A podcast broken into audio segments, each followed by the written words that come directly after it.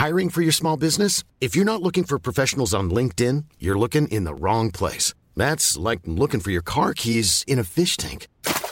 LinkedIn helps you hire professionals you can't find anywhere else, even those who aren't actively searching for a new job but might be open to the perfect role. In a given month, over 70% of LinkedIn users don't even visit other leading job sites. So start looking in the right place. With LinkedIn, you can hire professionals like a professional. Post your free job on linkedin.com slash people today.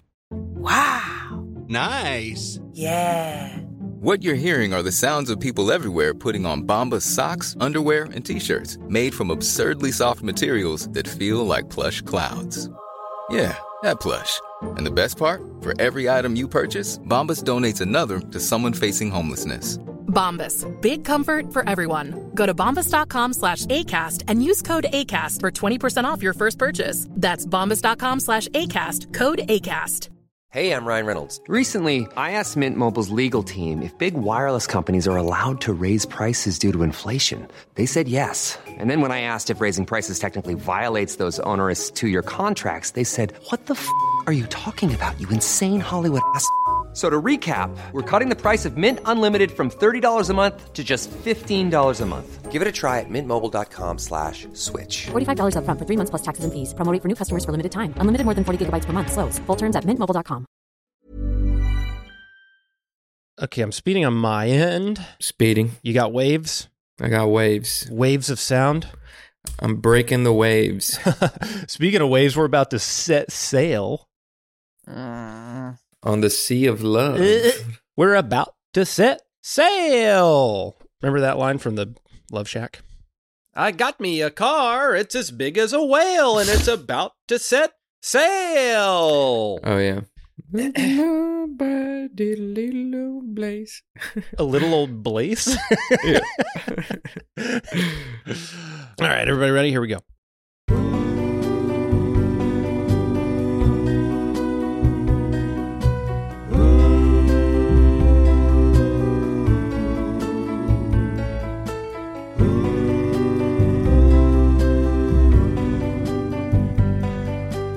Talk with me, Justin and Corey. Let's talk a film that I own on Blu ray. Harold Becker's 1989 Sea of Love.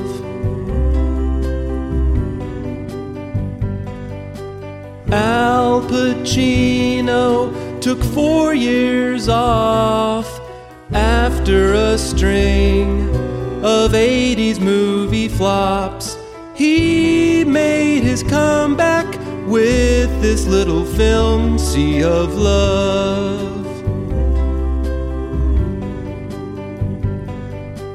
Ellen Barkin is smoking hot, but every guy she dates fucks a pillow, then gets shot. Is she the killer, or is she not? We don't know.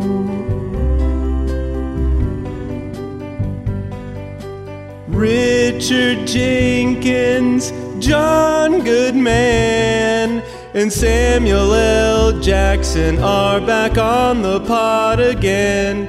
Today on Cinema Possessed, we're talking Sea of Love. That was pretty. Oh, That was beautiful.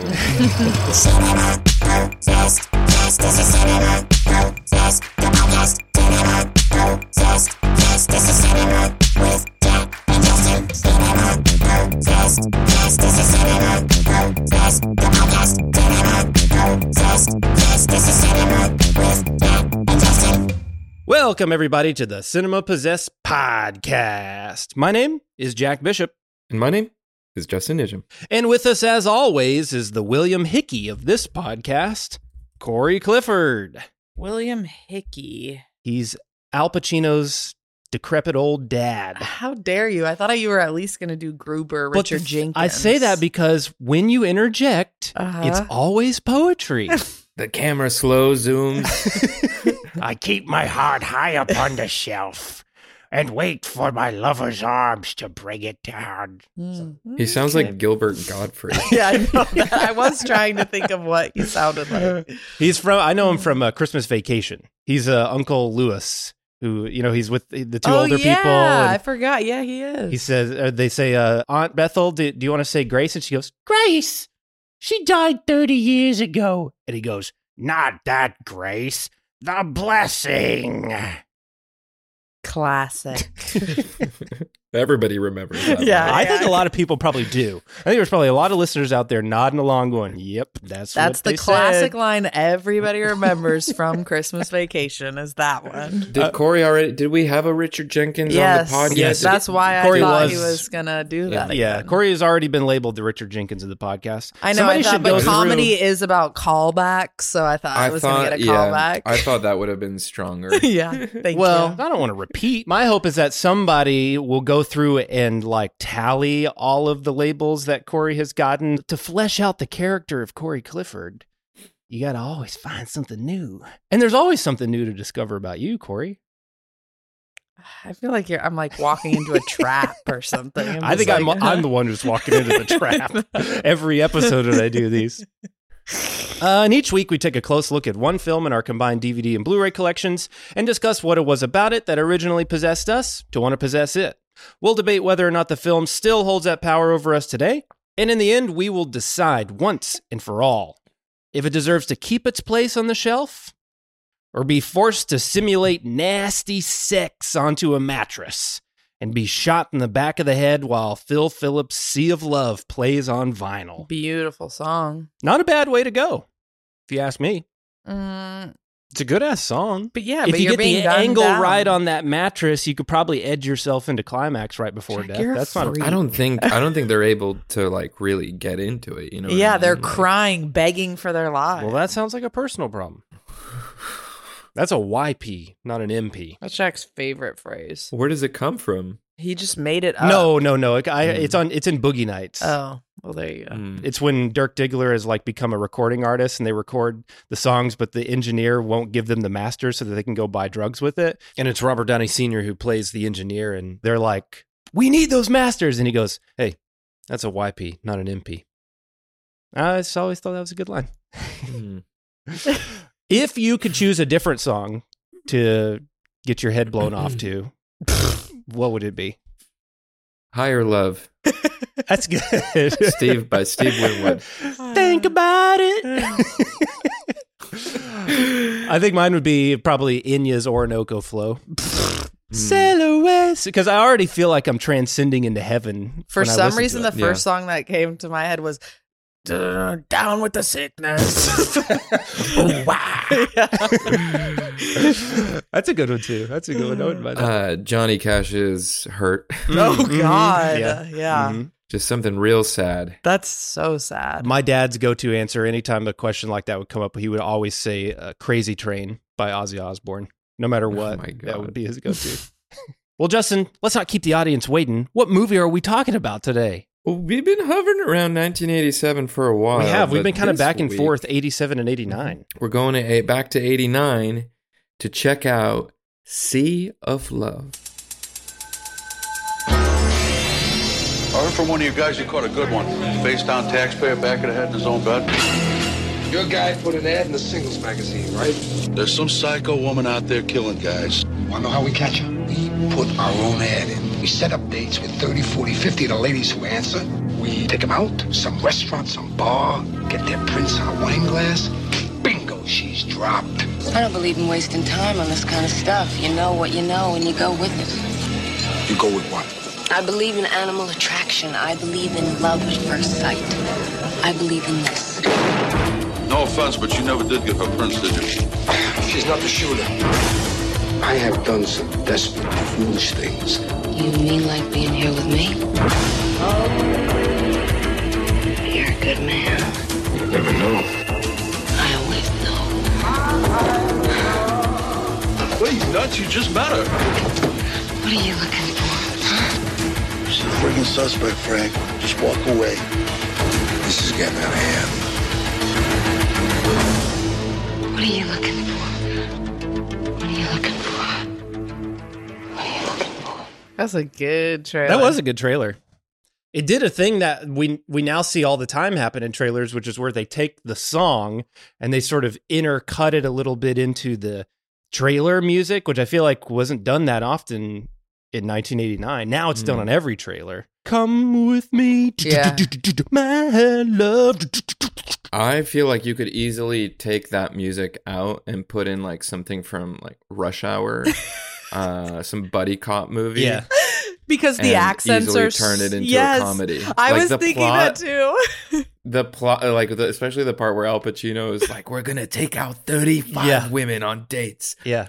Easily, Bingo, like, bingo. The scheme of two frat boys. yeah, like, yeah. Yeah. coming up with something stupid. John Goodman to me is the breakout. He is of this so movie. good in this movie. Hot He off steals of, all the scenes. hot off me. of Raising Arizona too. Uh, He's it wasn't so funny. It wasn't his next movie, but it was probably his biggest movie after. I also Raising think John Goodman's really handsome in this movie. Yeah. Like it's the most handsome I've ever seen him. hmm He's just so charismatic. yeah, too. he really they is. make a great team. Yes. I feel like nobody thinks about them when you think of cop movies, uh, Mhm. like good pairings Uh-huh. in cop movies. You know, Yeah. like Forty Eight Hours kind of thing. Well, because they don't even do the normal thing where it's like normally in a buddy cop movie they fight each other at first and then they learn to love each other. They just kind of love Yeah, each other. they That's instantly. what I love each other love from the about be- this. instantly. I just met this guy.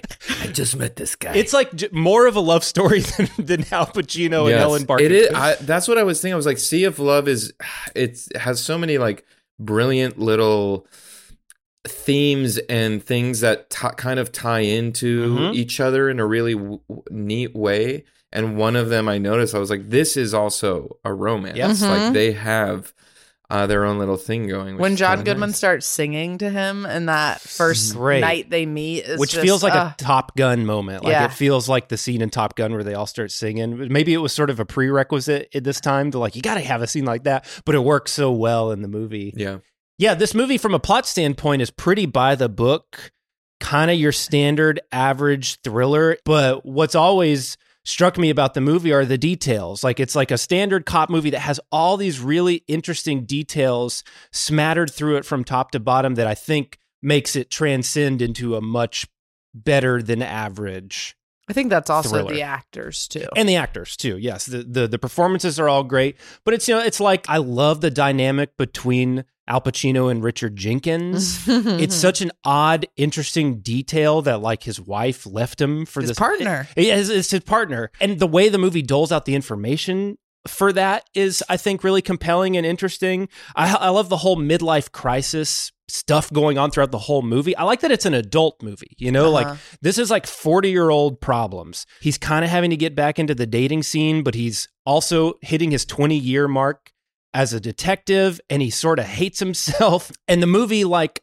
I think takes time out of the procedural to like give you little moments of that and little moments of uh, there was like a lot of little sweet moments too, like the stuff with the when they're doing the speed dating and the older woman? yeah, and the old woman, and he feels bad because she realizes that he's yeah. scheming in some way and that he doesn't he's not really into her. You assume she thinks it's because she's old. Well, also too, he he sucks at fucking dating. Yeah, like he's he, bad. she can see right through him. You Mhm. know, like she, in, to the point where even before he she watches him date multiple women, Yeah. she says, you know, I know you're not gonna, Yeah. you won't call me again. She can just Um, feel it. and he he, he kind of has this like energy, this energy of he's distracted, he's unfocused, he's just saying, yeah. Um, you know, also to the way that John Goodman dates. John Goodman actually better. like lands somebody Uh-huh. and is He's better. better. Who, when we get to Um, that part, that actress also steals the scenes. That's another one too, Mm-hmm. like the woman who shows up at the victim's apartment. hmm I love that sequence too because it's just kind of this sweet little moment where she doesn't even know the guy yet she feels kind of devastated by it. The fact that the movie kind of takes the time to like focus on little things like that are I, I think what make the movie special. Absolutely. And this movie also taps into something that, like, again, we've talked about this in past episodes that, like, we have not experienced. But the Mhm. whole time I was thinking, I was like, God, like, it must be so, as a woman, like, exciting, sure, but also like scary. Like the first time you're like going to some guy's house, like Yeah. you would be like, is this dude about to murder me? Mhm. Yeah. Like, be spooky. Well, it's just interesting to that a, a movie is like flipping, you know, the trope of that scared woman and making Al Pacino scared. Yes, Love I love but, it. But what, in reality, the whole movie, she has every reason to be afraid. yes, he's an Of him. alcoholic Like, cop, yeah. like the worst. who at this It's point in his life hates women. Like the way he talks about his wife with such vitriol too. And the, even the first time he meets ellen barkin when she kind of tells him off he like calls her a bitch under his breath and stuff. He's got a scary energy even though the movie goes to great lengths to to, to like let you know he's a good guy. He's just kind of going through it. I think the winner of this movie to me is the screenplay. Yeah. Like I think I don't have I, I don't look at much in the movie and see like a nece- necessarily like you know the stamp of a of a a director. I don't see a bad director. I don't see a great director. Yeah. I see a director who's doing their job perfectly. But the script to me is what Mhm. stands out as like they they Mm. cr- they had a problem and they solved the puzzle perfectly Yeah. every step of Yeah. the way. You know, even like this is a movie to me that also had I hate to keep bringing up Save the Cat. I was just shit, about to but, say that, Justin. like if you're if you're solving for Save the Cat, Uh-huh. they did it like pretty damn For good those who- this yes, perfectly. I even said it to Jack when we were watching it. I was like, "There's our save the cat Yeah. moment." for listeners who may you're bound to have heard us joke about save the cat moments a thousand times on this podcast but we may as well just sort of clear it in case somebody's confused there is a book written by a guy named blake snyder called save the cat that is basically a how to write a screenplay book. And he has all these kind of hard and fast rules for writing the perfect screenplay. You got to hit this point by this page and this point by this page. And one of the big defining rules is that you got to have a save the cat moment for your lead character, which is basically represents a moment in which they do something that gets you to immediately like them, to immediately side with them. It's usually a good deed, you know, it's a saving the cat, literally, if they can sometimes save a cat and that will make you like them. And uh, this sequence that happens in this movie is the example that Blake Snyder uses in the book Save the Cat. So it is the That's funny. quintessential I, need Save to, I the want to Cat go. That's funny. moment. I didn't know that. Yeah. Uh, Wow. because at the beginning you are like, ugh, I don't want to root for these cops, Yeah. and then but then you get they get you. yeah, then they get you. Uh, Harold Becker is the director of this movie. Harold Becker, I think, can be a really good director if he has a good screenplay. Like one of my favorite movies of his is The Onion Field, which I saw a few years ago and became obsessed with. And that's based off of a book by Joseph Wambaugh. And I think it's an incredible movie. Uh, I think he's really good with characters. I don't think he cares much about screenplay plot devices as much, which means if he gets kind of a weird screenplay, he'll just he won't fix it. He'll just kind of let like he also did Malice, which is a very fun movie with Alec Baldwin and Nicole Kidman, and that Aaron Sorkin wrote that. So the dialogue is good and the acting is really good, and I think the character work in that movie is good, but the plot stuff is wackadoo in that movie. Do you remember watching that with me, Corey? Well, no. Malice is the one where where Alec Baldwin says he's a surgeon and he goes Oh like, yeah, yeah, yeah, yeah. "You I sit do. here and tell me I'm playing God. I am God." Yeah. great thriller, but I remember we were watching the movie and you were like, this movie's kind of dumb too. Yeah. And it is. Like some of the plot stuff is really dumb. Harold Becker doesn't really care about that stuff. And so he'll let the dumb stuff just happen. And sometimes it can hurt the movies a little bit. But if he has a good screenplay, he will find all the good character stuff within it and and transcend it. Um, and he certainly does that with this movie. Who wrote it? Richard Price. Yes. And he was actually a novelist and wrote a novel not called Sea of Love. I forget what the novel was called, but it's not a murder mystery thriller, but it's about a guy who's putting ads in singles uh, papers and it sort of is exploring that. Did he Whoa. write more screenplays after this? He wrote Color of Money. Yeah. Whoa. He's a pretty big writer. He wrote Ransom. wow. A couple episodes of The Wire. He's from the Bronx, so that kind of explains. Yeah, Mm-hmm. Another aspect of this movie, I think this movie is sexy as hell. for sure. This is an erotic thriller. Mm-hmm. I wanted to ask you both. This applies to both of you. What percentage of this movie would you say you were rock hard? Oh my god! Turn off the podcast immediately, please. Sometimes you act in the way that I would expect me to act on a bad day. You possessed me. No, but I'm for real. Like I did, Yes, as far as erotic thrillers go, extremely where do you rank it? Do you feel like this is a sexy movie? Yes. It is sexy. It is sexy, but just to play devil's advocate, like you know, I know you're you're making conversation. Ellen Barkin is super fucking hot. Um, can't argue with you there, but Al Pacino just kind of doesn't feel sexy at all. well, you've me. I think you've said this I get- before, right? Like you I have said a it before. Pacino. I can get on board. I like what you said, but he's actually 49 when he shot this movie, and I love older people's stories. I don't need to like. I don't need my stars to be beautiful. I I don't want them to be beautiful all Mhm. the time. So it's like I don't, you know, Al Pacino. Oftentimes we see in this era men who are supposed to be you know equals to these sexy hot women they're Right. playing opposite against but the, in in no way in real life would they ever bag these people I And think it's so- though. I think it's though because Al Pacino has a swagger about him that is like, it's that.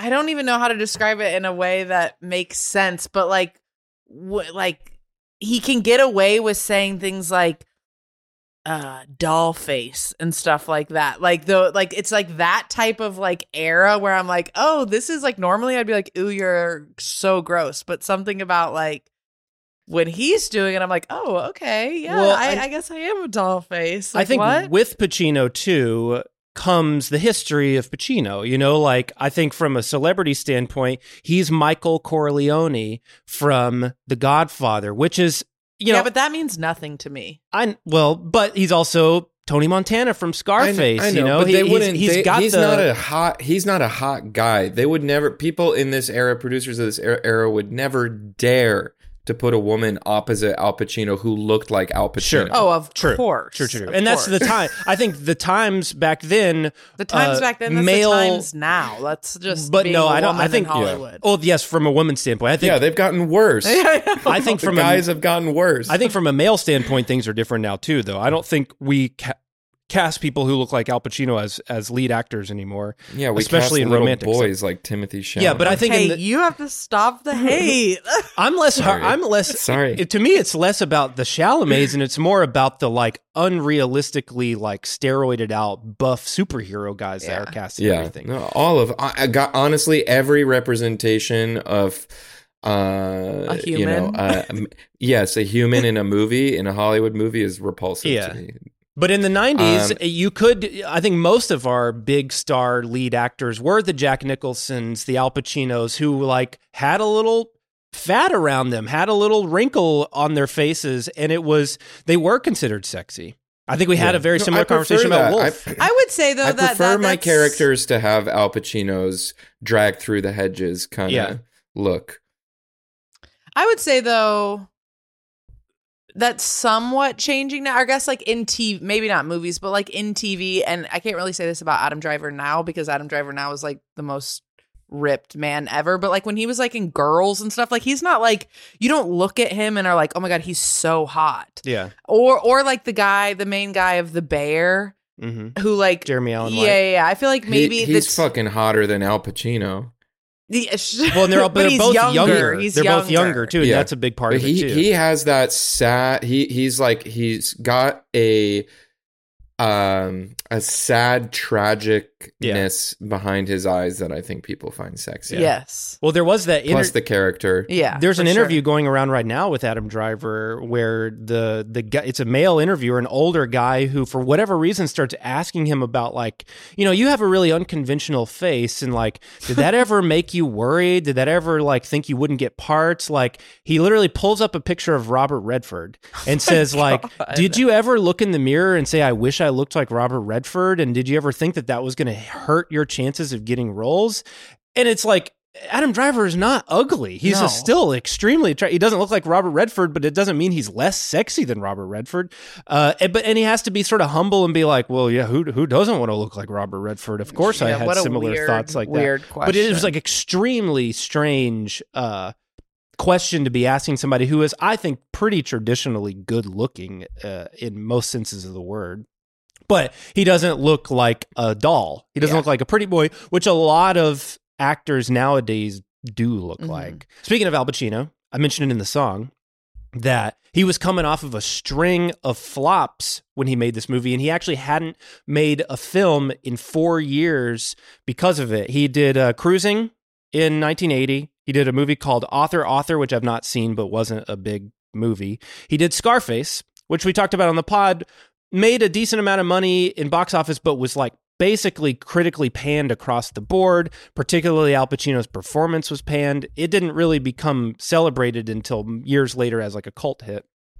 And then the sort of straw that broke Pacino's back was this movie called Revolution, which was a huge flop, made no money, was a disaster, and at the same time, he was also once again critically panned. He did an accent in that movie that uh, people were just relentless to him, and so he stepped away from making films. And people, I think, thought he was going to retire. He just did a bunch of theater in those four years, and so this movie, Sea of Love, was. Um, kind of a comeback for him and it ended up doing very well and he was critically praised for his performance in it and it totally brought him back right after this he then went on to do dick tracy godfather 3 frankie and johnny glengarry glen ross scent of a woman and carlito's way all within like the next three years so he came Hmm. back in a big way and started i mean he won best actor for scent of a woman but people thought he he sucked at this point in time and so it's interesting that this movie that kind of on paper is like a standard procedural erotic thriller was the one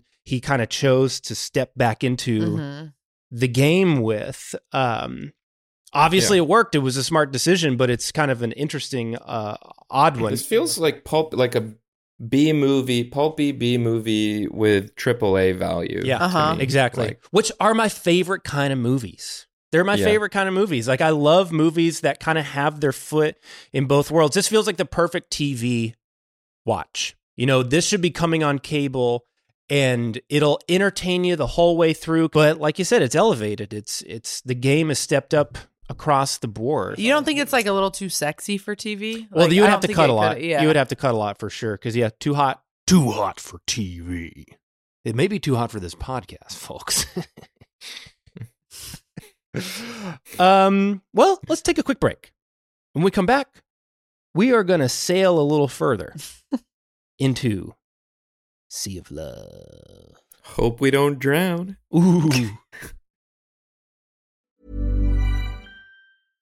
Hey, I'm Ryan Reynolds. At Mint Mobile, we like to do the opposite of what Big Wireless does. They charge you a lot, we charge you a little. So naturally, when they announced they'd be raising their prices due to inflation, we decided to deflate our prices due to not hating you.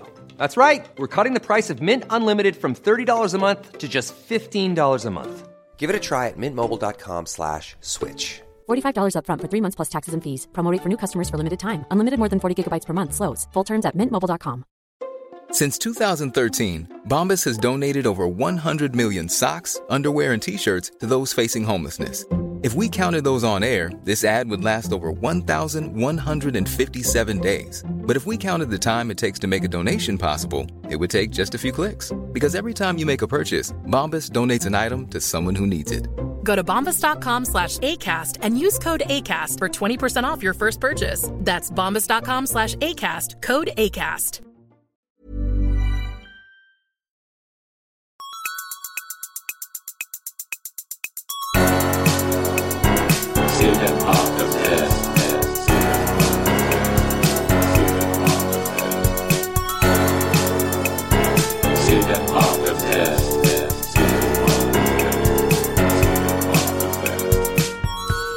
Welcome back to Cinema Possessed, and we're talking 1989's Sea of Love. And speaking of Sea of Love, this movie opens with the Phil Phillips song. You hear the song, you're sort of like close ups through this bedroom, and you hear this voice of this guy going like, "Oh yeah, baby, that feel good." and then like as you travel up, you start to see he's just like humping a pillow, but he's butt ass naked. And then you see his little face turn around, and he's got tears in his eyes, and you see that there's a gun pointed at his head. This is this okay? Is this okay? Dead. Nice, quick mystery. Uh, and then we get what I think is a really fun introduction to Pacino. We're at this like location where all these guys are showing up to do a Yankees meet and greet. Uh, and one of the guys there is a young Sam Jackson. Who is credited? Mm-hmm. Did you see what he's credited as, as Justin? No. Black guy. That's his character name. That's his character as credit the is credits roll. I was like, Good Black guy. God. Wow, that's I horrible. know. No small parts, folks. Especially if you have lines, I know he spoken has dialogue. great lines. Like he's like a funny No- little bit character. yeah. obviously, to to clarify, if you have zero lines, you still should not be credited as black man. Black But- guy. Guy, which makes it even guy. worse. And so all these guys are coming expecting to meet the Yankees. They're all sitting down. There's like bagels and stuff. And then Al Pacino takes a stage in a in a Yankees sweatshirt and he says, "Guys, I got good news and bad news. Which one you want first? And everybody wants to do the good news. And then you Sam love doing your Al Pacino accent. you love it. Sam Jackson goes, Yo, fuck that. Give us the bad news. And he goes, The bad news is the Yankees aren't coming today, fellas. And he pulls out a badge. I got 20 outstanding warrants in the room. You're all under arrest. And it turns out all these guys are bail jumpers, basically, and mm-hmm. they have tricked them into coming to one spot thinking they're going to meet the Yankees and they're going to arrest them. And they're all fucking pissed off and it sucks. And I feel bad for these Yeah. guys. Is the good news that they give him booze still? Yeah, he, so then Sam Jackson goes, "Yo, what's the good news, homeboy?" And he goes, "Good news is coming around." And they put vodka in uh, in these guys' orange juice, so everybody gets to drink as they're getting arrested, and they basically celebrate Al Pacino. We learn that he is about to hit his twenty years on the force, and so they're giving they all cheers to him, and it's funny because all the guys who are getting arrested are like, "Boo!" and so it is kind of like you're sort of conflicted because uh, it it feels kind of like shady to do this kind of entrapment scheme. Yeah. Uh, but then you get the the quintessential save the cat scene. He's he's uh, loading up the, in the car outside, and this one guy comes running up with his kid, and he's like, "Oh man, am I too late for the meet and greet?" You got an invitation? Yeah. Who's this? That's my son. Ernest Lee. Invitations for you only. Yeah, well, I can hardly meet Dave Winfield without taking my boy. Oh, you got ID, Ernest? Yeah. Grand Theft Auto, two pounds. We're all booked up, Ernest. Hey, hey, man, I got an invite. I said we're all booked up. All right. Flashes his badge, and the guy goes, Thanks, man. Catch you later. "I'll catch you later." Yeah. Like I'll catch you. Yeah. hmm Pretty mm-hmm. good. That's a pretty good It's line. It's great. It's a great scene. and it works perfectly as a save the cat. You are like, okay, he's a good guy. He's not going to do this with this dude's kid there.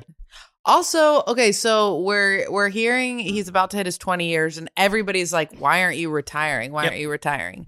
Is like at, but he's only the age of 40, which is a young age to retire. But is that 49. Is that in the movie he's supposed to be 49? Well, I'm just saying his he's 49 in real life. I'm assuming he's. I don't think they ever Do say they his- say I don't think they ever say his Oh, age. Well, regardless, he's he seems like a Yeah. you know, not like an old man. Sure.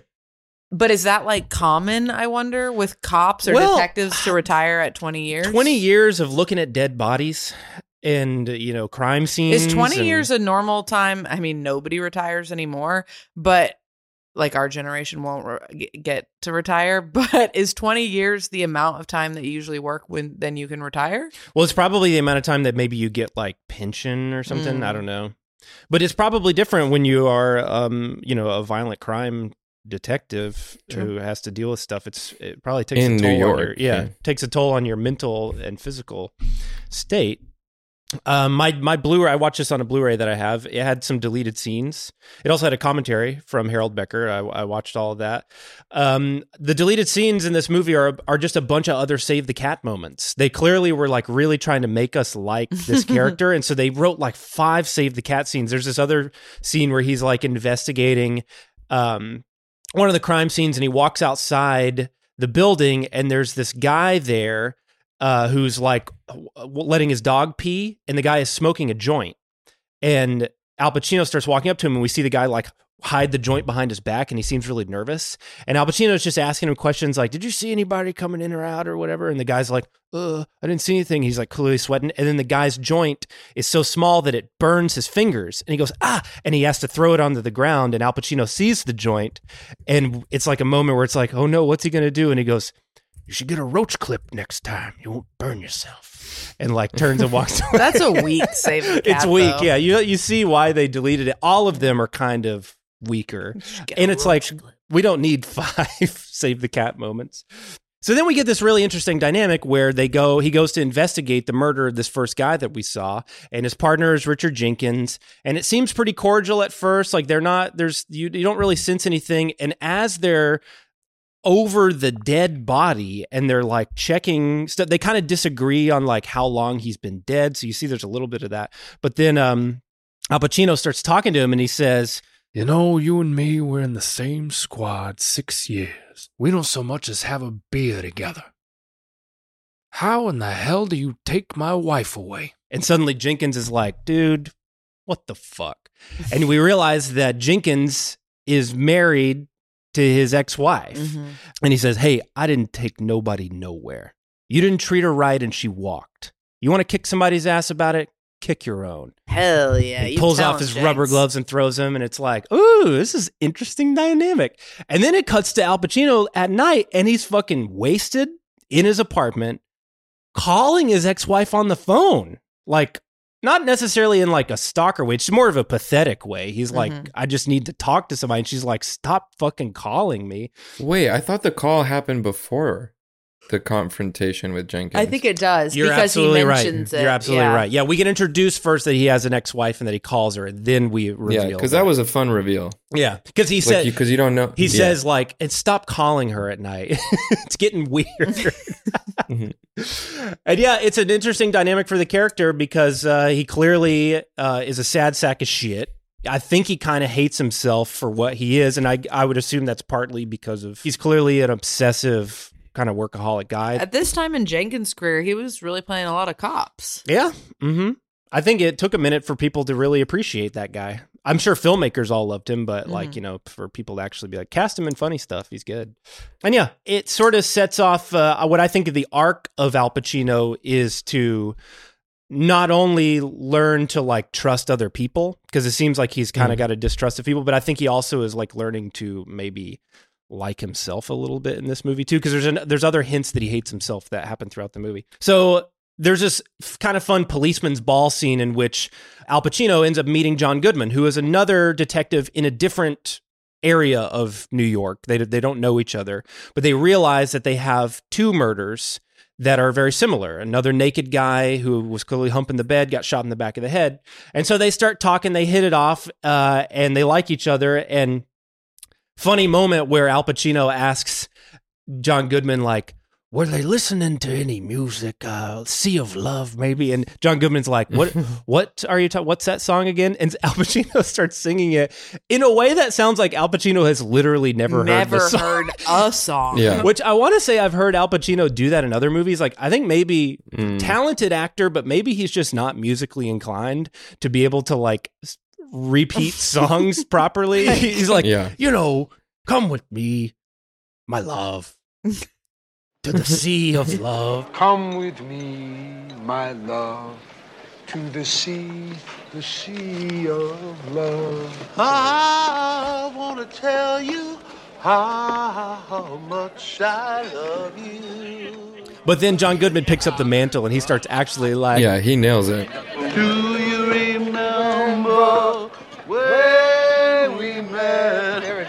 That's the day I knew you were my pet. I, want to tell you how much I love you. Oh, something's gonna come off like that. He starts taking off his clothes and everything. It's great. And uh, they bond, and they also suspect that it's a woman because they they realize that there's like lipstick and they have fingerprints, but they don't know who. Uh, they bond a little bit over like a shared hatred of women. There's an interesting moment where Pacino is like, you know, I like this broad. She doesn't play games. She don't like you. Boom, back of the head, takes you out. Not like my wife, who likes to stick it in over and over just to watch you bleed. And and Richard Jenkins is standing behind him when he's saying all and he stuff. and he ends up getting into a fight with him. And John Goodman is like, "I hear you there, brother. My wedding night. I wake up. My wife's got the tattoo needle in her hand. I got property of tattooed on my balls. Only kidding, but you catch my drift." And John Goodman ends up cheating on his wife later on in the movie too. So there, alert. there's a little bit of toxic masculinity bonding Oh, yeah. going on. Uh, I mean, a cop guys. movie in the 80s. Yeah. That's what it is. hmm And it ends up kind of playing into what the ultimate reveal is at the end of the movie too. Mm-hmm. Uh, some other deleted scenes too that, that this made me think of is that you uh, L- Lorraine Bracco actually plays was cast and played his ex wife, and she gets a scene, but it was cut from the movie uh, from Goodfellas and The Sopranos. What a bummer. Yeah, a little little bit of a bummer. And it's not a bad scene either, but I it was again a little bit of a save the cat scene where he's asking her why and she tells him that she's pregnant with Richard Jenkins' baby and he sort of like says I'm happy for you and they hug and I think it's the scene that comes right before when he actually goes up to Richard Jenkins and like shakes his hand and says like I'm sorry, you know. Uh, which is in which is in the movie.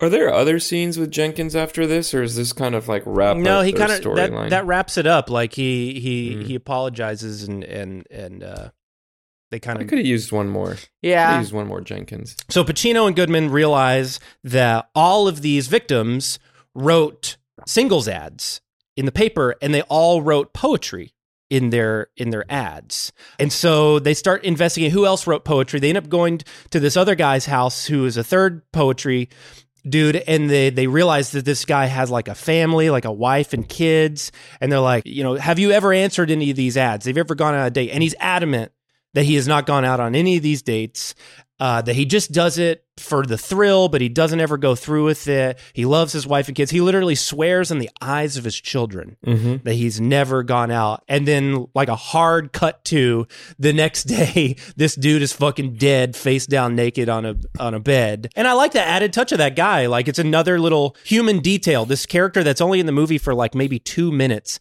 kind of brings a whole world and a whole backstory with him of like this family man who is cheating. You know, uh, swears he doesn't. I like it. You know, it's just like another little added touch. That dude who plays that actor. His name is Michael O'Neill. And same with upcoming actress that is going to be in this movie who goes on all the dates and Yeah. who John Goodman gets with. Gina Gallagher. They're both like huge character actors, like TV actors, like to this Makes day sense. still. Makes Like he is uh if I got any big Grey's Anatomy fans out there, he was like the shooter in the like three part shooter episode. Like Calling he's all like Greys. in he's like on This Is Us. Like he's on so much stuff. And that woman is also like I just looked her up right now too. She's working constantly. Yeah. Both of them still work constantly. They were bit parts in this movie and work constantly on TV mm. today. The thrill of a movie like this is you can go to it and just pick a name out of any of the cast, and you know you're going to get somebody good. But I feel like a lot of times we watch movies like this and then we look them up and we're like, oh, wow, they've never done anything else after this movie. Yeah. Whereas, like, it's kind of fun to see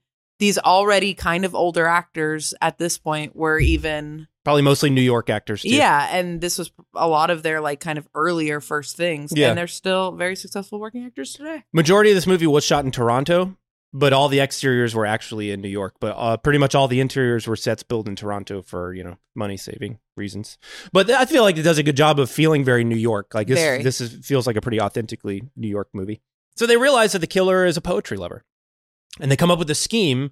If they put out uh, a poetry ad, then they can meet with all these whoever answers it, and maybe one of them is the killer. Justin, when you were on the apps, you write any poetry?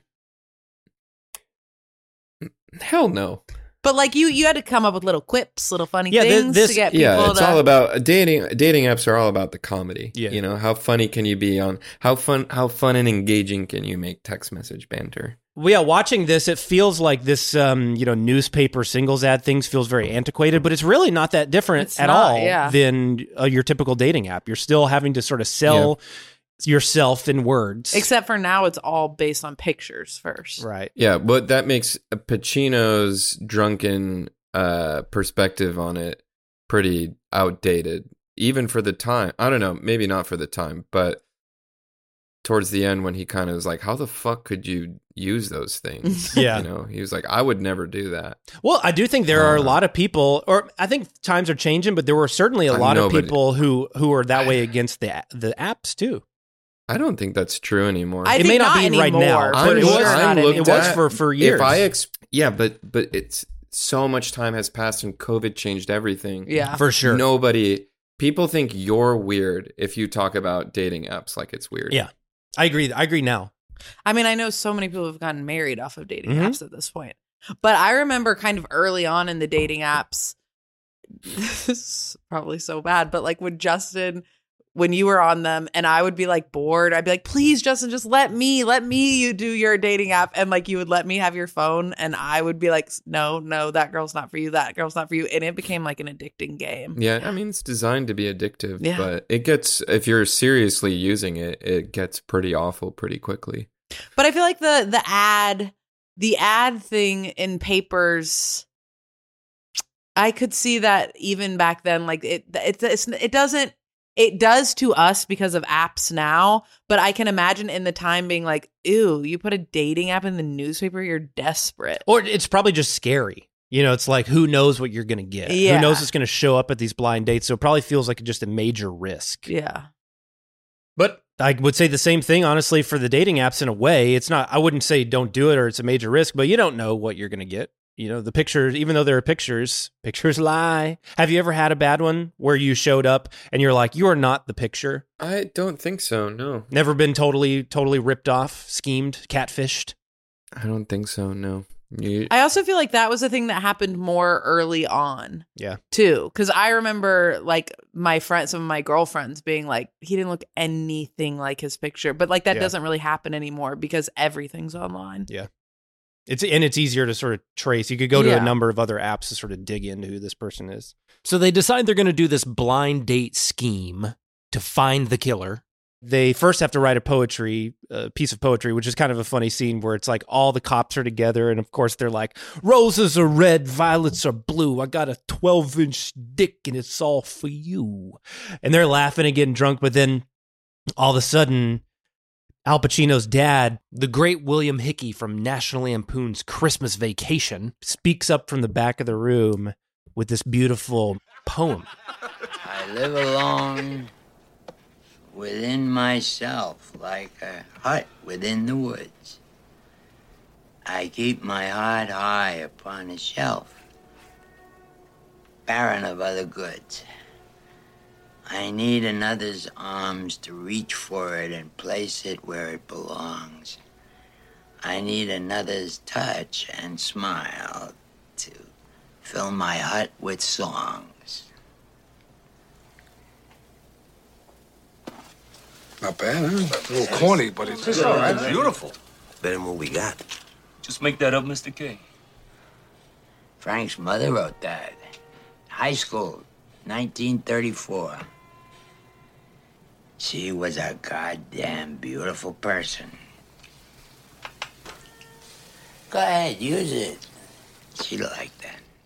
and it's a great scene and you can tell he like his dad is is old and maybe an alcoholic too and he has to like take put him to bed and stuff again it's kind of another save the cat moment where it's like all right we like this guy he takes care of his dad yeah uh, and then we get a really fun like speed dating sequence where all the people who answer the ad they're going to meet him at this restaurant al pacino's going to be to play the part of the person who wrote the ad John Goodman is the waiter, and his job is to try to collect the prints from the wine glasses, and they could match them up with the prints that they have from the crime scenes. And it's this sort of simultaneously fun but sad sequence because uh, basically every one of these women sees through that something's wrong. We already talked about the older woman who thinks that he's just sort of like playing a game with her. There's literally a woman there who thinks he's a cop, calls him a cop. Um, and then our girl Barkin shows up, and uh, babe babe babe town usa She's in this like red leather thriller jacket. Immediately, like, I don't think we're gonna work. I don't believe in wasting time on this kind of stuff. You know what you know, and you go with it. You go with what? You're just not my type. Oh, oh. I mean, uh, just sat down. Give a little, little bit of time. I believe in animal attraction. I believe in love at first sight. I believe in this. And I don't feel it with you. Well, I'm hell on wheels once you get to know me, honey. How you folks doing here? Is that wine okay, miss? And he tries to kind of like weasel his way, but he doesn't do it. And she doesn't even touch the wine glass. And so she ends up getting up to leave, and he's like, I didn't get prints. I didn't get the prints. so immediately we're like, okay, she probably is the girl because she's feisty and they didn't get the prints. So, like, she's going to be the lead. Really funny moment, too, where John Goodman comes and picks up a glass, takes it to the back of the kitchen, and like a, a waiter like bumps into him and he has to like fumble to catch it. It's just good physical comedy so he doesn't smash it. That was funny. They talked about it in an interview with Pacino and Harold Becker. A lot of these scenes between Pacino and Ellen Barkin uh, were um, all the dialogue and stuff was actually created by them. They they would go and uh, rehearse the scenes with a tape recorder and just say whatever they wanted to try to find the most sort of natural back and forth between them. Harold Becker would tape record it and then he would go back and incorporate those lines into the script, uh, which he said that he learned on Dog Day Afternoon. That was what that was part of the way that they made uh, that movie feel so natural. And uh, he's like, every now and then it's good to just get a tape recorder out and record your rehearsals. So he Um, also sounds like Al Pacino. I was. No, that was Al Pacino saying that. Oh, that was Al, oh, Al Pacino oh, was the one. It was his idea to do it. Hmm. I wonder what the writer thought about that. Yeah. It's like Al Pacino, just do my dialogue. He did. Uh, Al Pacino did uh, give nod to the book. It sounds like he read the novel and took a lot of uh, inspiration from the character in the novel too. He talked about it. As The if writer like was a probably like, as long as I get paid, Yeah. I'll rewrite this thing a hundred times. Yeah, I don't give money, a shit. Money, buddy.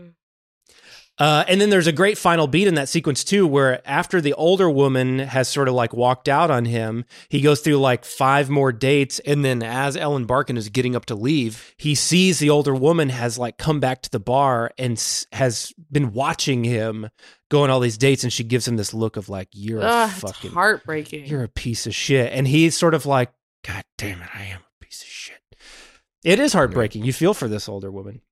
While they're investigating, we get introduced to this character who is like a repairman, and he's played by Michael Rooker, who uh, uh, we love from Henry Portrait of a Serial Killer. He's in Cliffhanger. Uh, a lot of people might know him from the Marvel uh, Guardians of the Galaxy movies, and he gets a few scenes where he's he's at one of the buildings uh, where the crimes happen. So they talk to him, and they're like, "Did you see anybody?" And he has this sort of like kind of racist moment too, where he's like, "Yeah, there was a black guy. He looked kind of suspicious. I saw him running out." And they are like, "Hmm, okay." And they they even kind of investigate that a little bit. But yeah, he keeps he pops in every now and then. At this point in time, Michael Rooker had only really done Henry Portrait of a Serial Killer, which was critically acclaimed, but was not like a big movie. I don't think a lot of people had seen the movie, and so at this point in time, I feel like he's a pretty good uh, red herring.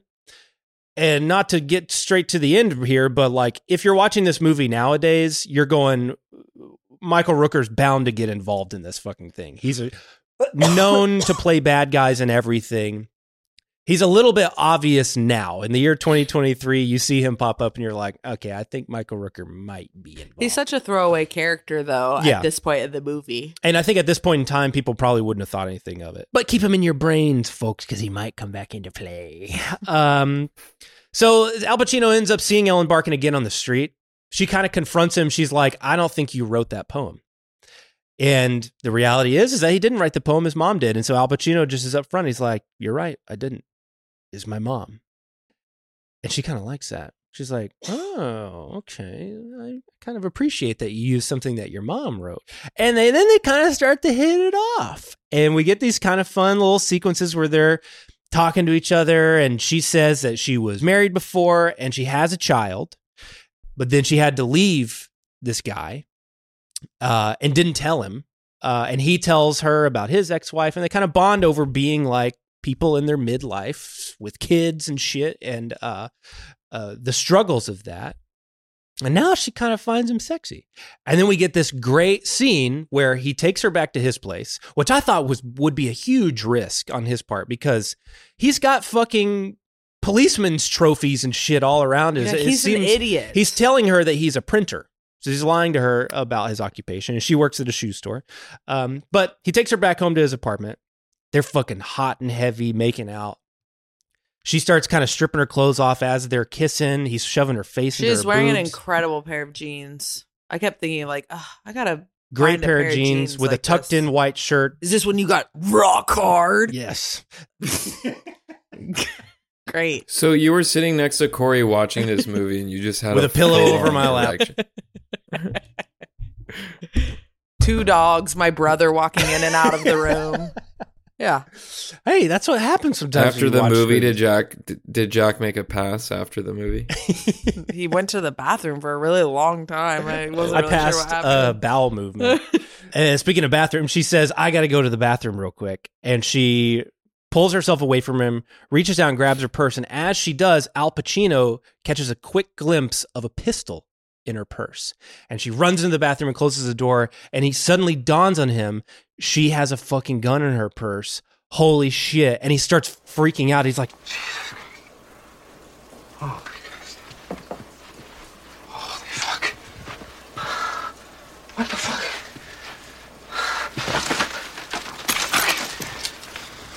Oh, shit. Holy fuck. Oh, my God. Holy fuck. Oh, I can't believe it. I can't believe it. Fuck.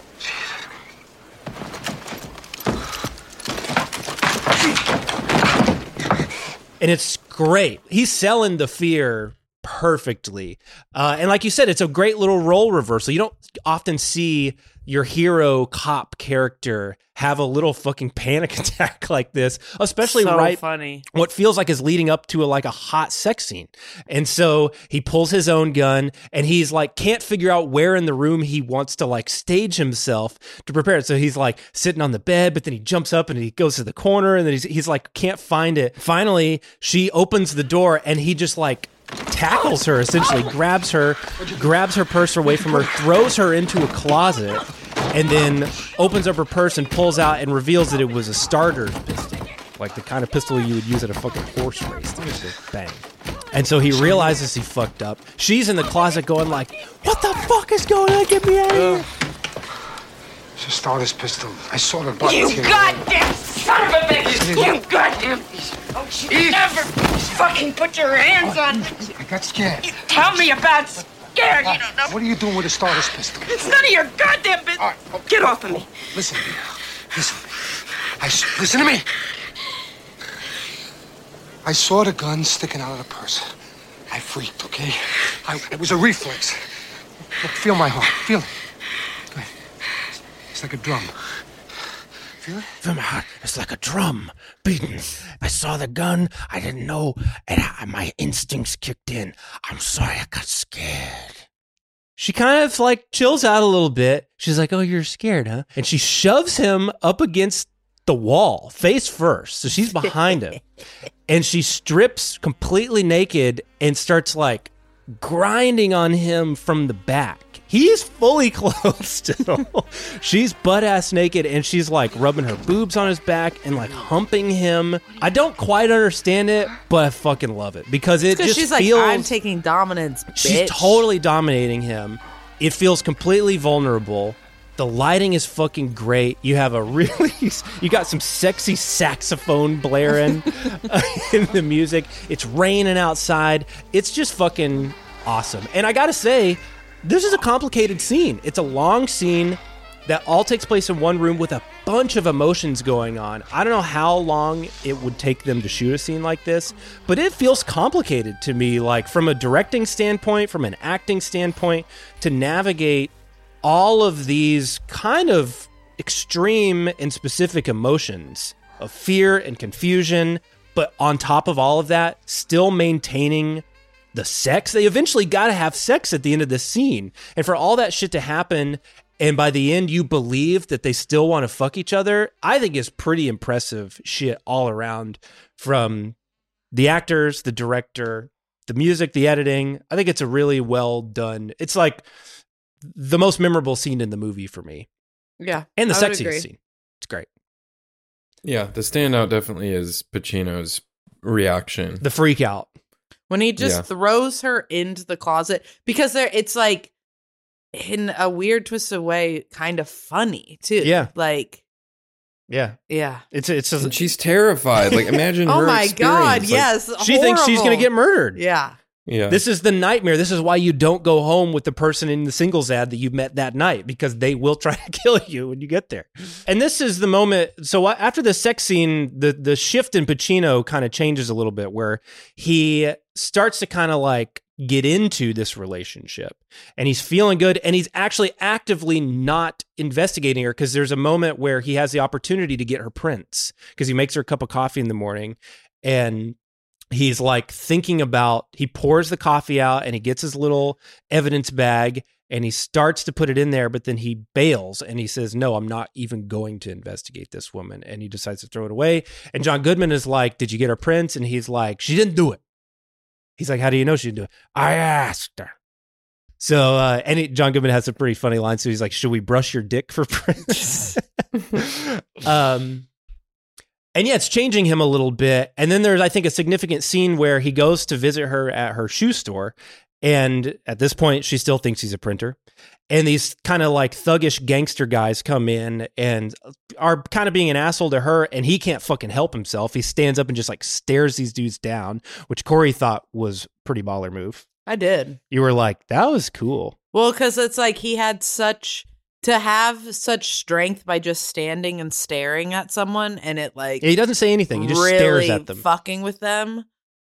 That's power, baby. It's a very Paul Clifford move. It, oh my god, it's such a Paul Clifford. We've heard stories of of Corey's That's my dad. dad's go-to move, honestly. if if somebody is threatening Just staring him yeah down. if somebody's threatening corey's dad physically his move is to just stare them in the eyes in a way that freaks them always freaks them out too Uh-huh. the end of the story is always the person backing down because yeah, he and then like like like yelling at my dad, and he's just like, "Okay, yeah sometimes your dad will be like well, hit me, do it do it, do it. If you're gonna do it, do it." take a swing why don't you just go for it He loves to tell these stories too. He loves it. so yeah she that got that got corey My uh, mom's always like, "Paul, Paul," but what he does? What? I'm not doing anything. I'm just looking. I didn't touch him. I'm just. Can I look? Can I look? Literally, Justin, that's like a line he said. He's like, "I'm just, I'm just looking." um Why, why, why? His other favorite line. Why are you, why are you getting so upset? Why, why are you, why are you so upset right now? You seem like you're you're getting pretty emotional. Are you Seems- are you gonna cry? Kinda looks like you're about to cry It looks like you're about to cry. That is the greatest. I mean, that's I think that's brilliant. That's like mani- emotional manipulation. Yes. brilliant emotional manipulation. To tell somebody who wants to beat you up that they look like they're about to cry, there's no way that doesn't make them just completely sink into themselves. um but what happens in the scene is the guys rec- kind of recognize him. I don't think they've literally recognized him, I but think they, they, were at the beginning of the movie. I don't think they were They, one of those I, guys. I'm almost positive they were. that didn't seem familiar to me, but maybe. I think that they were like the because there's like two guys who are like in suits that like run in. Yeah, and they ask him like, "Hey, you're you're the Yeah, guy," and he goes, that "Holy them?" cow!" I don't think it's those guys, no. But it, to me, my interpretation is that they were just like they can sense he's a cop. They're like, "This guy's like, don't do anything, man. This guy's a cop." So they say that, and they end up leaving. But then Ellen Barkin is like, "Wait, you're a cop?" And then this is another moment that I think reveals to me his own feelings because he kind of immediately flips out. He's like, "Oh, what? Nobody likes a cop, right? All these people in here, they get robbed, they get raped. I'm suddenly their daddy. Come the wet ass hour, I'm everybody's daddy." And like storms out of the store, and she's literally like, "Dude, Yeah, you're a freak. She's like, what the fuck was that about? You uh, you lied to me. I'm not mad that you're a cop. You fucking told me you're a printer. And he's like, ah, I'm Yeah. sorry. But it's because he fucking hates himself, you know? and He's he, starting to morph into into your uh, Nick Nolte. Nick Nolte. I'm sorry. they're of the same, they're of the same ilk a little bit. Um, but she convinced, she's like, dude, I'm not mad that, that you're a cop. You just don't fucking lie to me. Don't ever do that again. And then there's this kind of interesting, weird sequence where he tells her, he starts having fun with her and he's like, come to this grocery store in this trench coat with nothing on under it. And they kind of just, nothing really happens in the scene. They sort of just walk around the fruit aisle and stare at each other, just knowing, I guess, that she's naked underneath. No, he touches he her. fingers her. Yeah. He fingers her? Yeah, I mean, he puts his hand up in between her legs. I guess I didn't catch that. It's very. It's oh, you're too busy jerking off in the bathroom. no. I didn't catch the fingering part. Okay, well then that's that's I guess that's a pretty crazy scene. I mean, it's a sexy scene, sexy, but it's got also kind of weird. Um, Trevor Jones is the one who does the music, by the way. Uh, lots of saxophone, but in this particular sequence in the grocery store, that's actually a Sade tune. You ever listen to Sade in the '90s? Yeah. Smooth Mhm. Operator, and uh, she did that song. This is no ordinary love. Kind of like uh, Enigma. You know, it was kind of in that vein of like sexy yoga music in a way. Yeah, I know who she is. I just didn't. Yeah. Uh, didn't put it on. Yeah, same. I didn't really like any of that music. I kind of like it better now than I did back when I was a kid. Um, so he ends up, they end up kind of dating and falling in love and all this stuff. He finds the record of Sea of Love in her apartment. So that kind of starts to get him thinking. He starts drinking more. All throughout this movie, too, there's all this alcoholic stuff, too. Like he, he is a straight up alcoholic, uh, drinks constantly he's sort of flip flopping between wanting to trust her, but also sort of suspecting that she might be the killer. He wants to meet her kid at one point. She gives him this funny pair of leopard shoes that. To me, that feels like an Al Pacino move. Like, what if she gave me some shoes? Because he brings it up all the time. He's like, "Oh, I'm wearing the shoes," but it's also sort of like, "What are these? What's the significance of Yeah. these leather shoes?" I think it had significance in Pacino's mind. And then he ends up finding like uh, copies of the singles ads of all the victims taped, uh, magnetized to her refrigerator. And so he starts to really kind of freak out. And this basically brings us to our final sort of big thrill sequence where he's kind of pretty sure she's the killer. And she ends up appearing at his apartment. And there's this like really uh, cool shot where she like walks from the shadows down her apartment hallway. And she's like, hey buddy let's go inside and have sex and he's like nervous and she's like straddling him and she's like i got something for you and she walks over to the record player and she puts on sea of love and he's like she's about to fucking kill my ass and so he stands up grabs her purse again pulls out the starter's pistol he's like what you forget the real one here and he pulls out his own gun and he's like go on you know i know what you're here for Huh? Let's get it over with. I don't want to wait a couple more days. Let's get it over with right now. Bingo. Bingo. Right now. Okay, just put the gun away, please. You want fuck first? Then get me face down? Just put the gun away, Frank, okay? What kind of creep am I, Helen? What am I, the guy who fucks you once and wants to own you, right? What about James Mackey? What kind of creep was he? Or that other poor bastard in Queens? Or what's his name? Raymond Brown. You fucked him good. You been following me around? I ain't been following you. And how do you know about them? It's my job. It's what I'm paid for. I didn't sleep with any of those guys, Frank. They were just dates. They were just. Okay, I slept with James Mackey. Big deal. It I didn't don't mean care. anything to me. Why'd you do it, Helen? Tell me why you did it. Tell me you did it. Tell me why you did it. I want to know everything, right? Come on, talk to me. And it gets weird. She doesn't admit to anything, and so he eventually lets her leave. He doesn't know exactly what's going on, and then all of a sudden his doorbell rings. We think it's probably her again. He goes and opens the door, and fucking Michael Rooker, the repairman, comes flying in, beats the shit out of Al Pacino, straddles him from behind, gets his gun, and says like, "Did you have fun with her? Huh? Were you having fun with her?" And he's like, "Who are you talking about?" And he goes, "My wife." Bum bum bum. And we realize he is the ex-husband of Ellen Barkin, the one who she basically ran away from. He's like, "Take your clothes off. Show me what you did." And like we we learned that he basically has been doing this. He's following all these guys that she's been going out with, and she's only she says she only had sex with even one of them. Is this kind of what a cuck is? Well, a cuck likes to watch their significant other fuck another person. They like it. Mm. That's what a cuck is. So he doesn't seem to like it. Yes. he kind of hates it so much that he murders That's people. true. That's true. so, as much as I would love to say that Michael Rooker is a cuck in this movie, I just don't think technically No, he yeah. qualifies.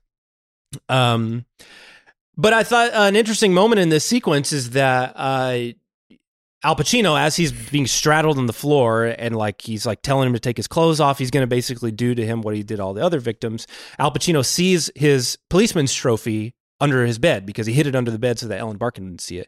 He grabs a policeman's trophy and he whacks Michael Rooker over the head with it. It knocks him off of him. They end up getting into this huge fight in which Al Pacino starts picking up things from his bedroom and bashing Michael Rooker with him. He, he uses the policeman's trophy. He picks up a dumbbell that's sitting there and bashes him with it. He eventually pulls out his gun and shoots him with it and then throws him out the window. It's kind of, if you think about the arc of Al Pacino being like a person who had, at the beginning of this movie sort of like has a misogyny about him and, and, and hates himself and hates women because of it too the overall arc of him sort of learning to not hate himself and not hate women, Michael Rooker, who is essentially doing what Al Pacino was doing at the beginning of the movie. Al Pacino was in a lot of ways stalking his ex-wife, calling her in the middle of the night, drunkenly, going after Richard Jenkins, who is her new man. It's not that dissimilar to what Michael Rooker is doing, which is stalking his ex-wife, following the people that she's going out with and murdering them. So if he's kind of a representation of Al Pacino's internal misogyny and hatred towards himself. It's funny that he's using his trophies and his dumbbells and his property from his room to sort of beat that representation and throw him out the window, you know, defeating his own toxic masculinity. How's that for a crackpot theory? Yeah. The, the well, go on. No, I was going to say it's. I, I don't think it's a crackpot theory. I think you're spot on. Thanks. I think Rooker is obviously both of them are toxic in different ways. Yeah. But Rooker feels like a representation of like the worst version Mhm. of that. Obviously, the most extreme version. Um, I- I don't know if I'm like convinced. I don't. I don't know what Pacino learns at the end of this movie. he doesn't seem like a great guy to me. Like he he's he gets uh, on the wagon, and that's a step in the right direction. But he still just feels kind of like uh, cr- uh I, I I have a hard time forgiving him at the end of the movie. I don't know if he learned a lesson. I Well, think he, I I, think he solved his case, and he's like, "Damn, Yeah, I'm a good detective." to that point, I do wish there's the sequence. There's a scene where he goes to Richard Jenkins and apologizes and shakes his hands.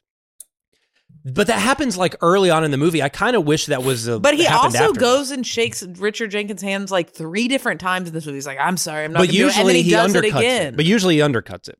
But Yeah, there is I a final handshake scene where he's like, "I'm sorry," uh, and they kind of like you know. I don't need to like Al Pacino. I don't need to be like, God, I love Al Pacino at the end of this movie. Like, I don't need that in this movie. But if you're looking at it through that lens, I'm like, no, he did it. He's the same. It's I guess he just doesn't drink anymore.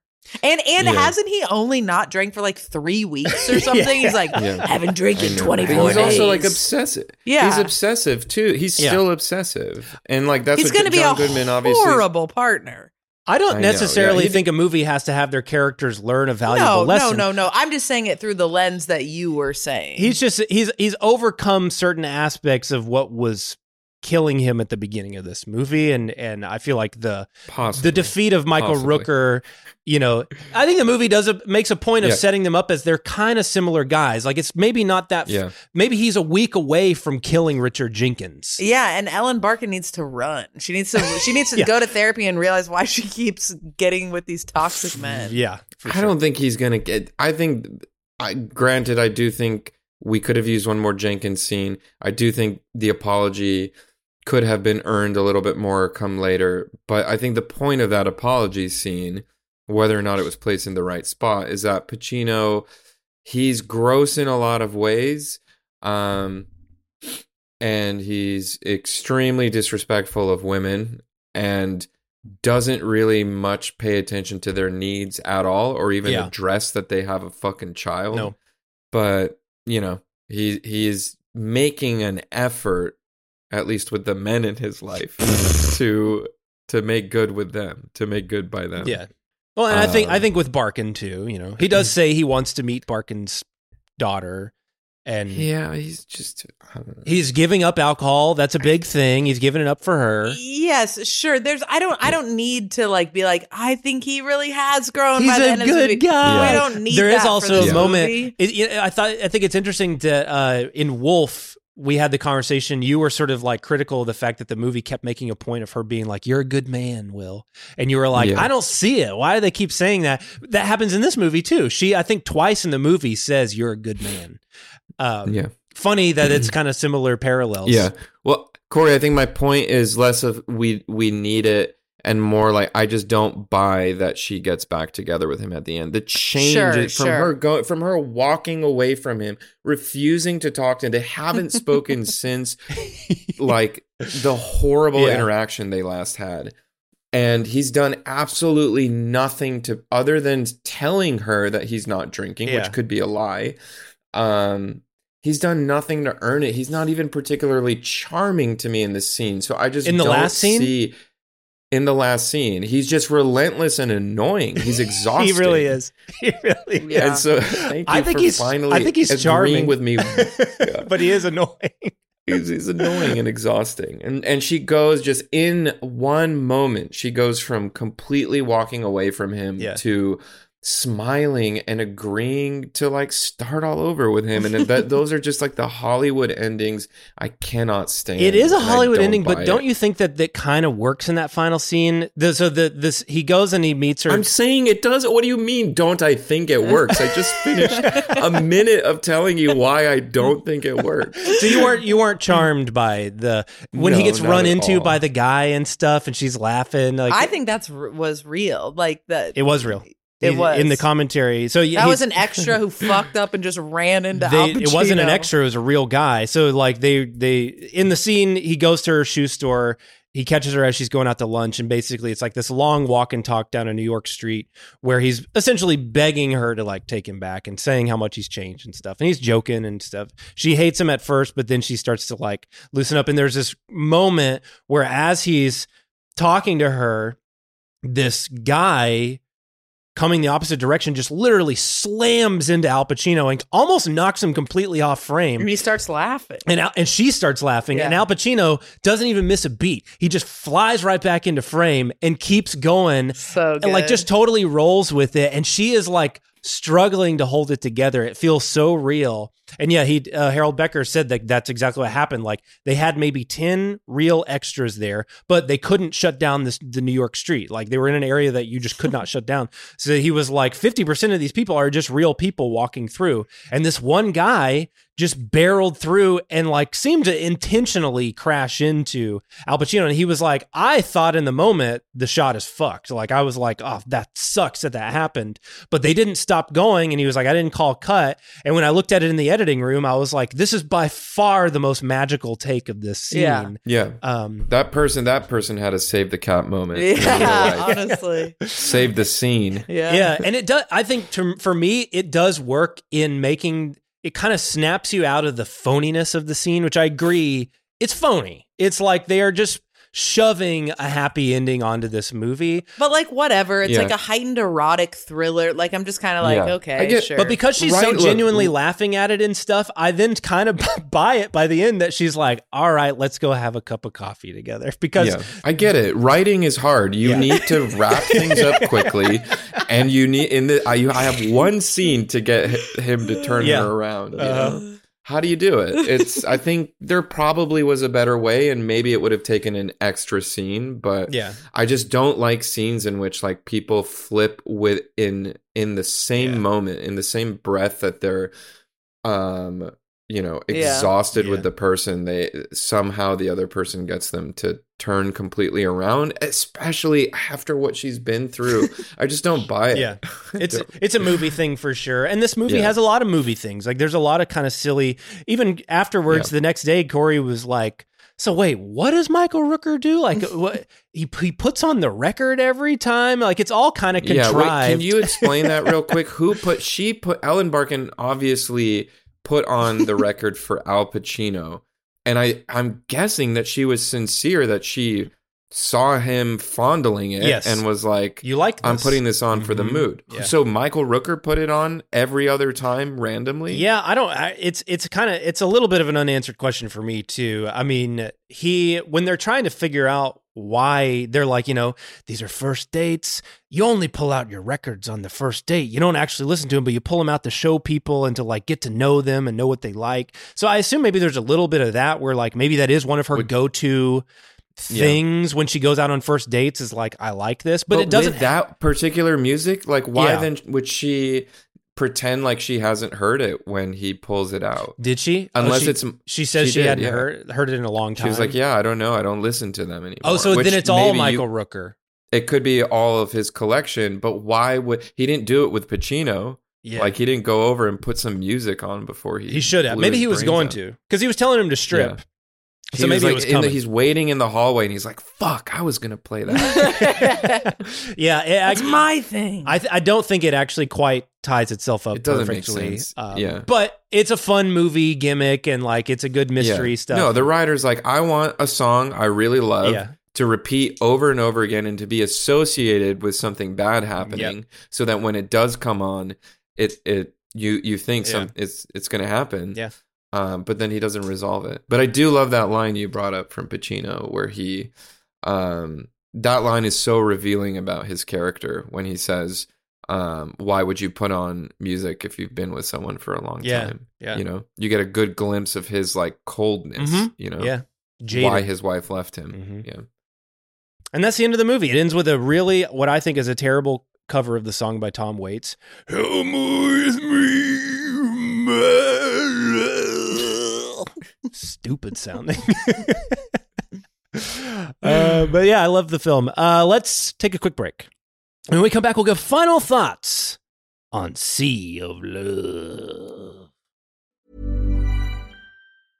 Mom deserves the best, and there's no better place to shop for Mother's Day than Whole Foods Market. They're your destination for unbeatable savings, from premium gifts to show-stopping flowers and irresistible desserts. Start by saving 33% with Prime on all body care and candles. Then get a 15-stem bunch of tulips for just $9.99 each with Prime. Round out Mom's menu with festive rosé, irresistible berry chantilly cake, and more special treats. Come celebrate Mother's Day at Whole Foods Market. Planning for your next trip? Elevate your travel style with Quince. Quince has all the jet setting essentials you'll want for your next getaway, like European linen, premium luggage options, buttery soft Italian leather bags, and so much more. And it's all priced at 50 to 80% less than similar brands. Plus, Quince only works with factories that use safe and ethical manufacturing practices. Pack your bags with high-quality essentials you'll be wearing for vacations to come with Quince. Go to quince.com slash trip for free shipping and 365-day returns. Even when we're on a budget, we still deserve nice things. Quince is a place to scoop up stunning high-end goods for 50 to 80% less than similar brands. They have buttery soft cashmere sweaters starting at $50, luxurious Italian leather bags, and so much more. Plus, Quince only works with factories that use safe, ethical, and responsible manufacturing. Get the high-end goods you'll love without the high price tag with Quince. Go to quince.com slash style for free shipping and 365-day returns.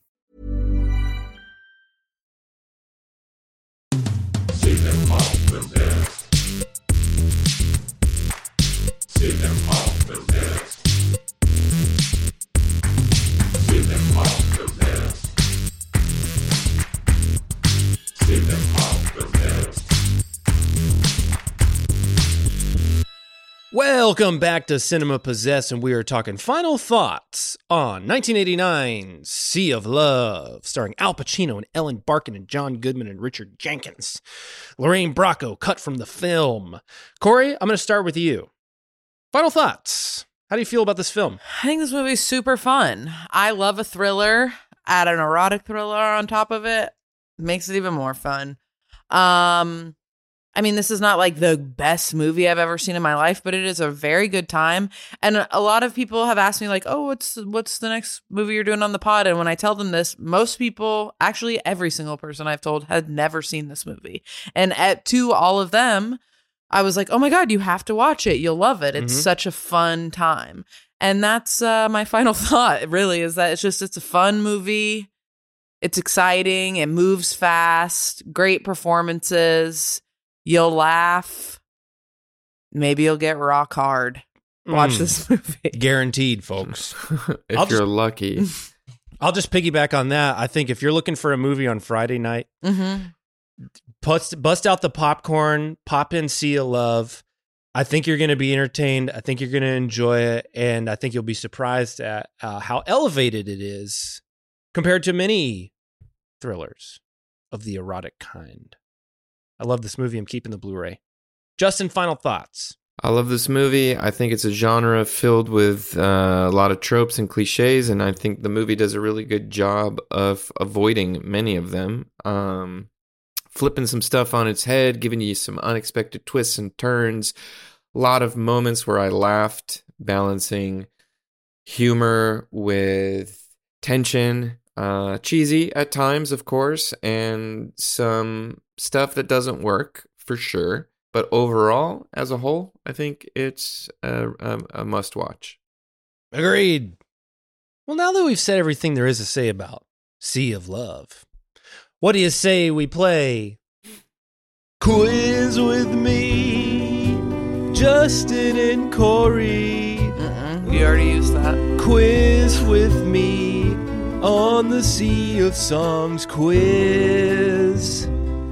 That's right, folks. You made that up right on the spot. yes. That's right, folks. It's the Sea of Songs quiz. Just as the song Sea of Love plays a key role in this film, these seven songs play a key role in other films. Can you guess them all? So Justin was just talking about What- this. Same concept. We have to give the song title. different for every question. you'll you'll Oh, know by the question, but it relates to what I- you were 'cause I- talking about, where you know these are all songs that Yeah. are repeated in the movies for various reasons. Question number one: This peppy jazz tune was made popular by Louis Armstrong and was featured heavily in a 2001 horror film to warn victims when a mysterious creature was drawing near. what year? 2001. Louis Armstrong? This peppy jazz tune was originally made popular by Louis Armstrong. Jeepers, creepers. Where'd you get those Oh. peepers? Ding, ding, ding. Jeepers Mhm. Creepers. Good job. Corey's got points on the board. Fun fact the phrase Jeepers Creepers was originally created as a euphemistic expression to replace Jesus Christ. So literally, you would be like, Jesus Christ, look at those eyes. Jeepers Creepers, look at Mm. those eyes. Mm. And another fun fact did you know that that's called a minced oath? Like the word darn or gosh, you know, a word to replace another word that would be considered a taboo or a swear or, or a, uh, a blasphemous word. It's called a minced oath. Mm. Hmm. Fun fact. I like I didn't know that till I, till I looked that up. Question number two The Sonny and Cher song, I Got You, Babe, is heard on the radio. Groundhog Day. Ding, ding, ding. Justin points on the board. It's a tie game, folks. Getting scary. Question number three. this one may be a little tougher.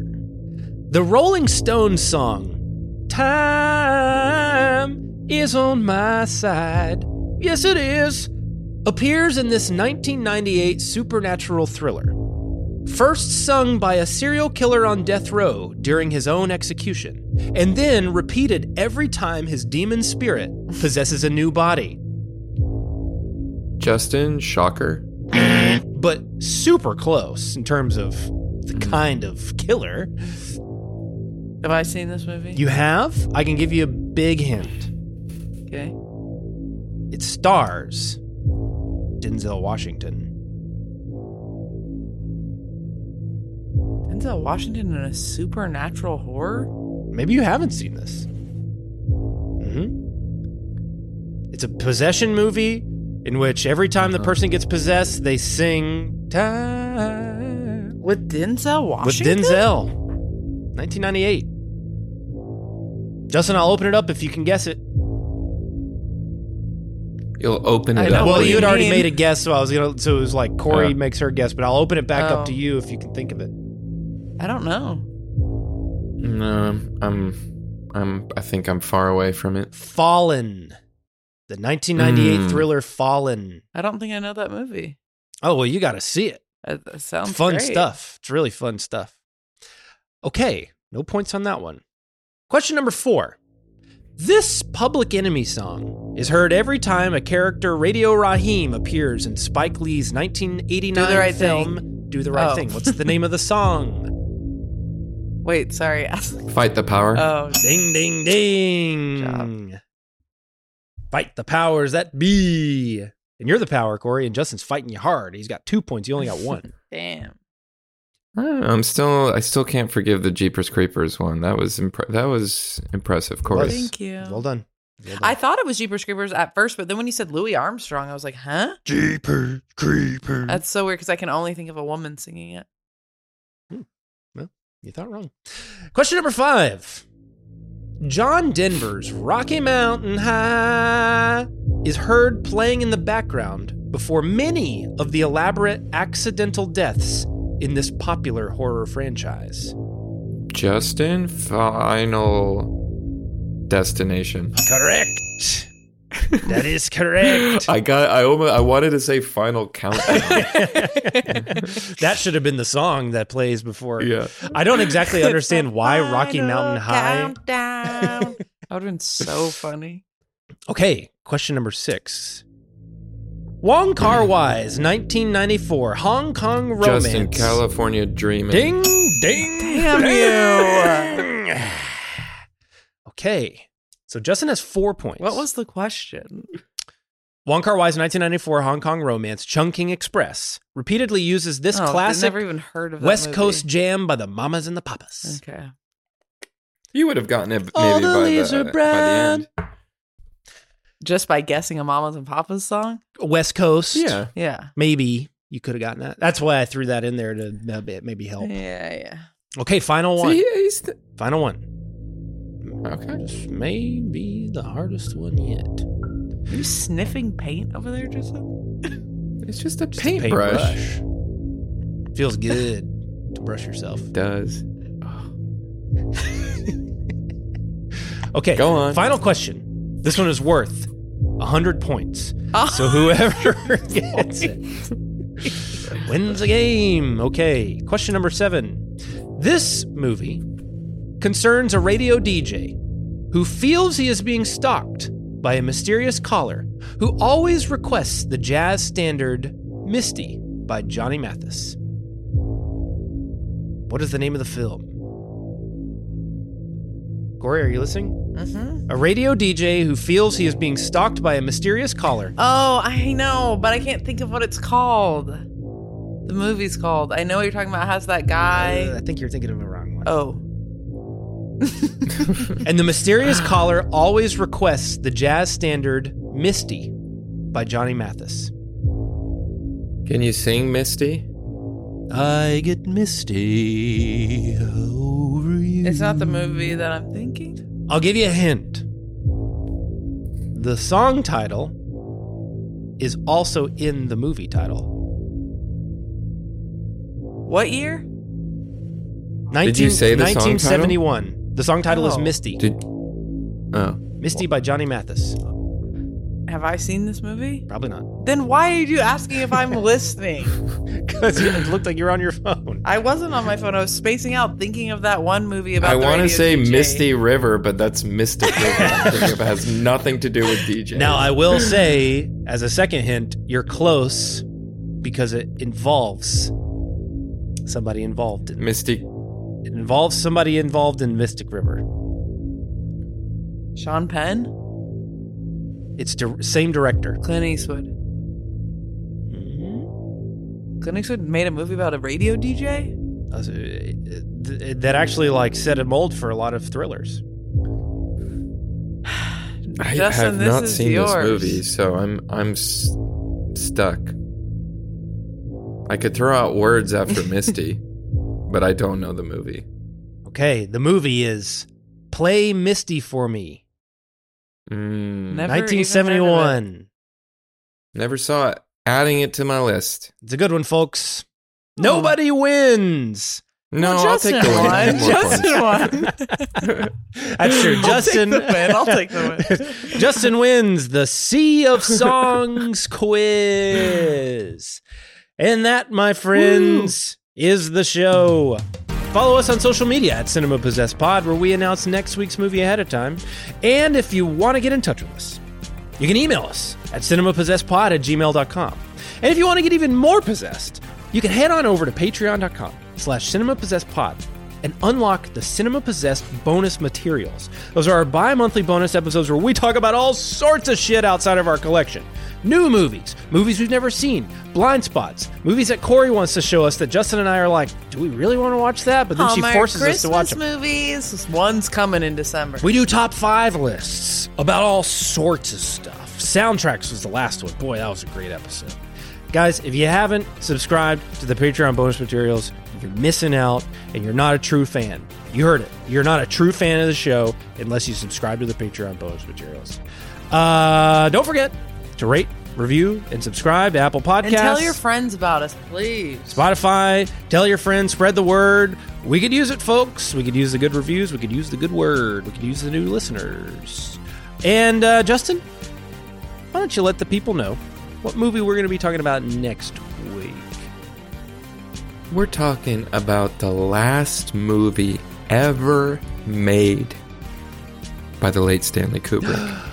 Eyes Wide Shut. Eyes wide shut, folks. I'm excited for this one. I haven't been this excited in a long time. We're all Talk about erotic. hey, well, we'll talk about it. We'll discuss All right. is it a Christmas movie? That's the question on everyone's mind. Listen to find out next week on Cinema Possessed. And as always, folks, keep watching the movies you love and stay possessed. Later. See you later. Mm. See you next week. God.